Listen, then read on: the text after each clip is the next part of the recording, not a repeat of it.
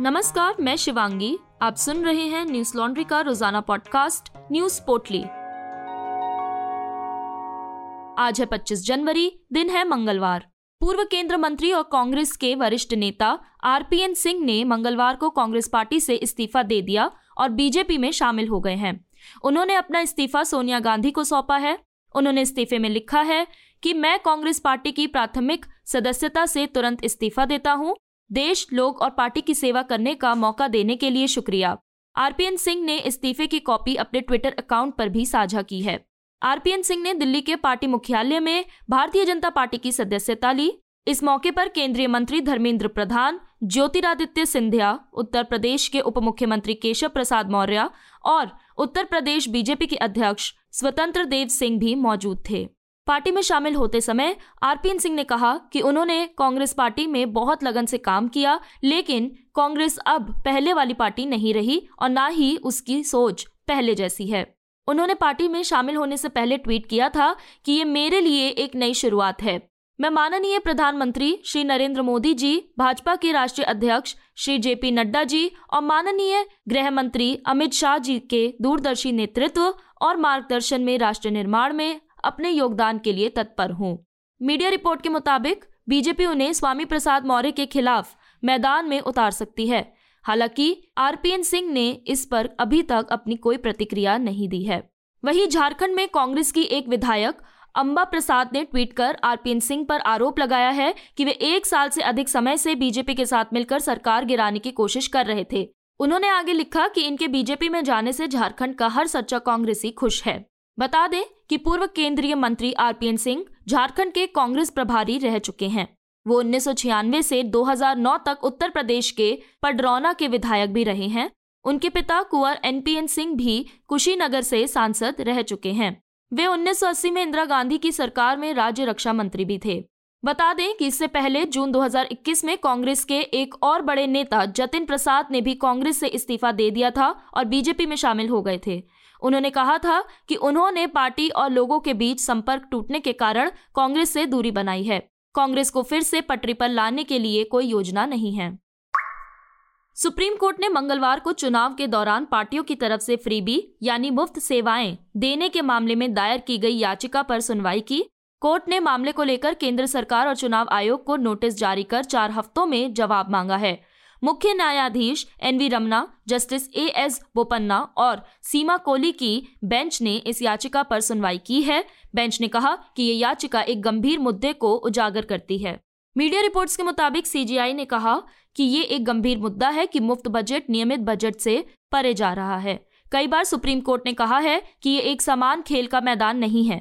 पार्टियाँ चुनाव जीतने के लिए अधिक वादे करती है सीमित दायरे में हमने चुनाव आयोग को दिशा निर्देश तैयार करने का निर्देश दिया था, लेकिन उन्होंने हमारे निर्देश के बाद केवल एक ही बैठक की। उन्होंने राजनीतिक दलों से विचार मांगे, उसके बाद मुझे नहीं पता कि क्या हुआ। कोर्ट ने याचिकाकर्ता से सवाल किया कि उन्होंने सिर्फ़ कुछ ही पार्टियों का नाम याचिका में शामिल क्यों किया है, जिस पर याचिकाकर्ता की ओर से पेश हुए। वकील विकास सिंह ने कहा कि वह बाकी पार्टियों को भी शामिल करेंगे। बता दें कि ये याचिका बीजेपी नेता अश्विनी उपाध्याय ने दायर की है।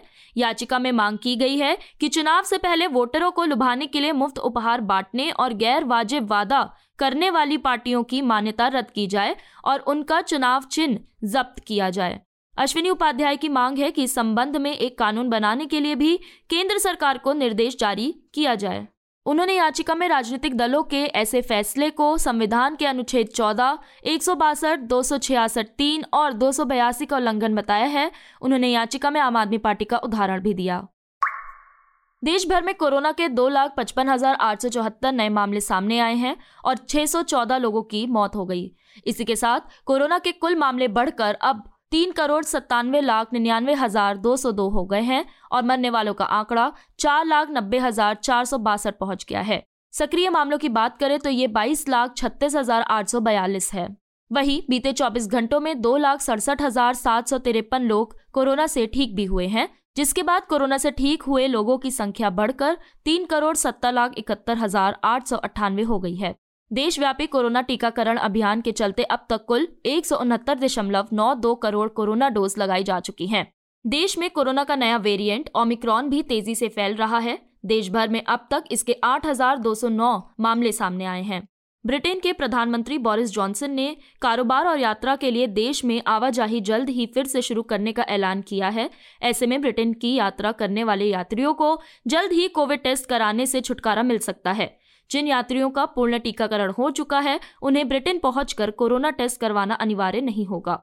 उन्होंने आगे ये भी कहा कि ये परिवर्तन 11 फरवरी से लागू होगा। स्कूली बच्चों के मध्यावधि अवकाश भी इस समय तक खत्म हो चुके होंगे। टीका लगवा चुके यात्रियों को इससे सबसे बड़ी राहत मिलेगी। हम ब्रिटेन को मुक्त कर रहे हैं। सुप्रीम कोर्ट ने भारत में काम कर रहे करीब 6000 एनजीओ और विदेशों से चंदा लेने वाले एफसीआरए लाइसेंस रद्द करने और उसके नवीनीकरण करने के केंद्र के फैसले को चुनौती देने वाली याचिका पर मंगलवार को कोई अंतरिम आदेश देने से इनकार कर दिया है। सुप्रीम कोर्ट ने कहा कि ये संगठन अपने लाइसेंस के नवीनीकरण के लिए केंद्र के पास जाएँ। केंद्र ही इन पर कानून के मुताबिक फैसला लेगा। कोर्ट ने कहा कि फ़िलहाल वो इस मामले में दखल नहीं देना चाहता। मामले की सुनवाई अब बाद में होगी। एनडीटीवी की खबर के मुताबिक सुनवाई के दौरान याचिकाकर्ताओं की तरफ़ से पेश हुए संजय हेगड़े ने कहा कि मिशनरीज ऑफ़ चैरिटी के संबंध में हमारी प्रार्थनाओं की ज़रूरत नहीं है, क्योंकि लाइसेंस निर्मित हो चुका है। ऐसे ज़्यादातर संगठन अच्छा काम कर रहे हैं। जब तक कोरोना को आपदा अधिसूचित किया गया है, तब तक के लिए लाइसेंस का नवीनीकरण किया जाना चाहिए। इसके विरोध में एस डी तुषार मेहता ने कहा कि सार्वजनिक उत्साही एनजीओ यूएसए के, ह्यूस्टन का है। ग्यारह हज़ार से ज़्यादा एनजीओ में नवीनीकरण के लिए आवेदन किया गया था और इनके लाइसेंस का पहले ही नवीनीकरण किया जा चुका है। मुझे नहीं पता कि ये याचिका का क्या उद्देश्य है, लेकिन कुछ तो गड़बड़ है। बता दें कि सुप्रीम कोर्ट में अमेरिका के एनजीओ ग्लोबल पीस इनिशिएटिव की ओर से एक याचिका दायर की गई है, जो 6000 से ज़्यादा एनजीओ का एफसीआरए पंजीकरण रद्द करने को चुनौती देती है। याचिका में कहा गया है कि लाइसेंस रद्द करने से कोरोना राहत प्रयासों पर असर पड़ सकता है। याचिका में गैर सरकारी संगठनों के एफ़ लाइसेंस को तब तक बढ़ाने की मांग की गई है, जब तक कोरोना को राष्ट्रीय आपदा के रूप में अधिसूचित रखा जाता है। याचिका में मदर टेरेसा द्वारा शुरू किए गए मिशनरीज ऑफ़ चैरिटी का भी ज़िक्र किया गया है। हालाँकि केंद्र ने 6 जनवरी को उसके एफ़ लाइसेंस का नवीनीकरण कर दिया है। रूस और यूक्रेन के बीच तनाव दिन ब दिन बढ़ता जा रहा है। नाटो ने 8,500 अमेरिकी सैनिक तैनात कर दिए हैं और यूरोप की रक्षा को मज़बूत करने के लिए जहाजों और लड़ाकू जेट विमानों को भेजा गया है। अमेरिकी रक्षा मंत्रालय पेंटागन के प्रवक्ता जॉन किब्री ने सोमवार को न्यूज़ ब्रीफिंग के दौरान कहा कि रक्षा मंत्री लॉयड ऑस्टिन ने यूक्रेन की रक्षा के लिए नाटो बल की सहायता के लिए 8,500 सैनिक हाई अलर्ट पर रखा है। उन्होंने कहा कि फ़िलहाल तैनाती के कोई आदेश नहीं दिए गए हैं। नाटो ने बयान जारी करके बताया है कि उसने सहयोगी देशों की सेनाओं को अलर्ट पर रखा है। नाटो ने चेतावनी दी है कि अगर रूस ने यूक्रेन की सीमा पर सैन्य तनाव को कम नहीं किया तो उसकी घेराबंदी को मज़बूत किया जाएगा। बीबीसी की खबर के अनुसार डेनमार्क, स्पेन, फ्रांस और नीदरलैंड समेत कुछ नाटो सदस्य क्षेत्र में सुरक्षा व्यवस्था को मज़बूत करने के लिए पूर्वी यूरोप के लड़ाकू विमान और युद्ध पर भेजने पर विचार कर रहे हैं और पूर्व यूक्रेन सीमा पर बढ़ते तनाव के बीच संयुक्त राष्ट्र के महासचिव एंटोनियो गुटरेस ने कूटनीतिक प्रयासों और वार्ता बढ़ाने का आह्वान किया है।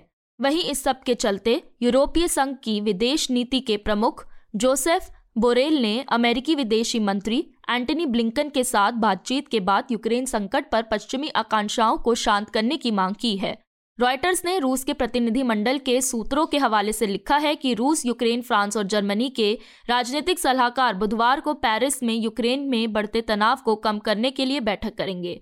हालाँकि इसको लेकर पहले भी कई दौर की बैठक हो चुकी है, जिसका कोई समाधान नहीं निकल पाया है। पाँच राज्यों के चुनाव के लिए न्यूज़ लॉन्ड्री की टीम उत्तर प्रदेश, उत्तराखंड, पंजाब, गोवा और मणिपुर के लिए रवाना हो गई है।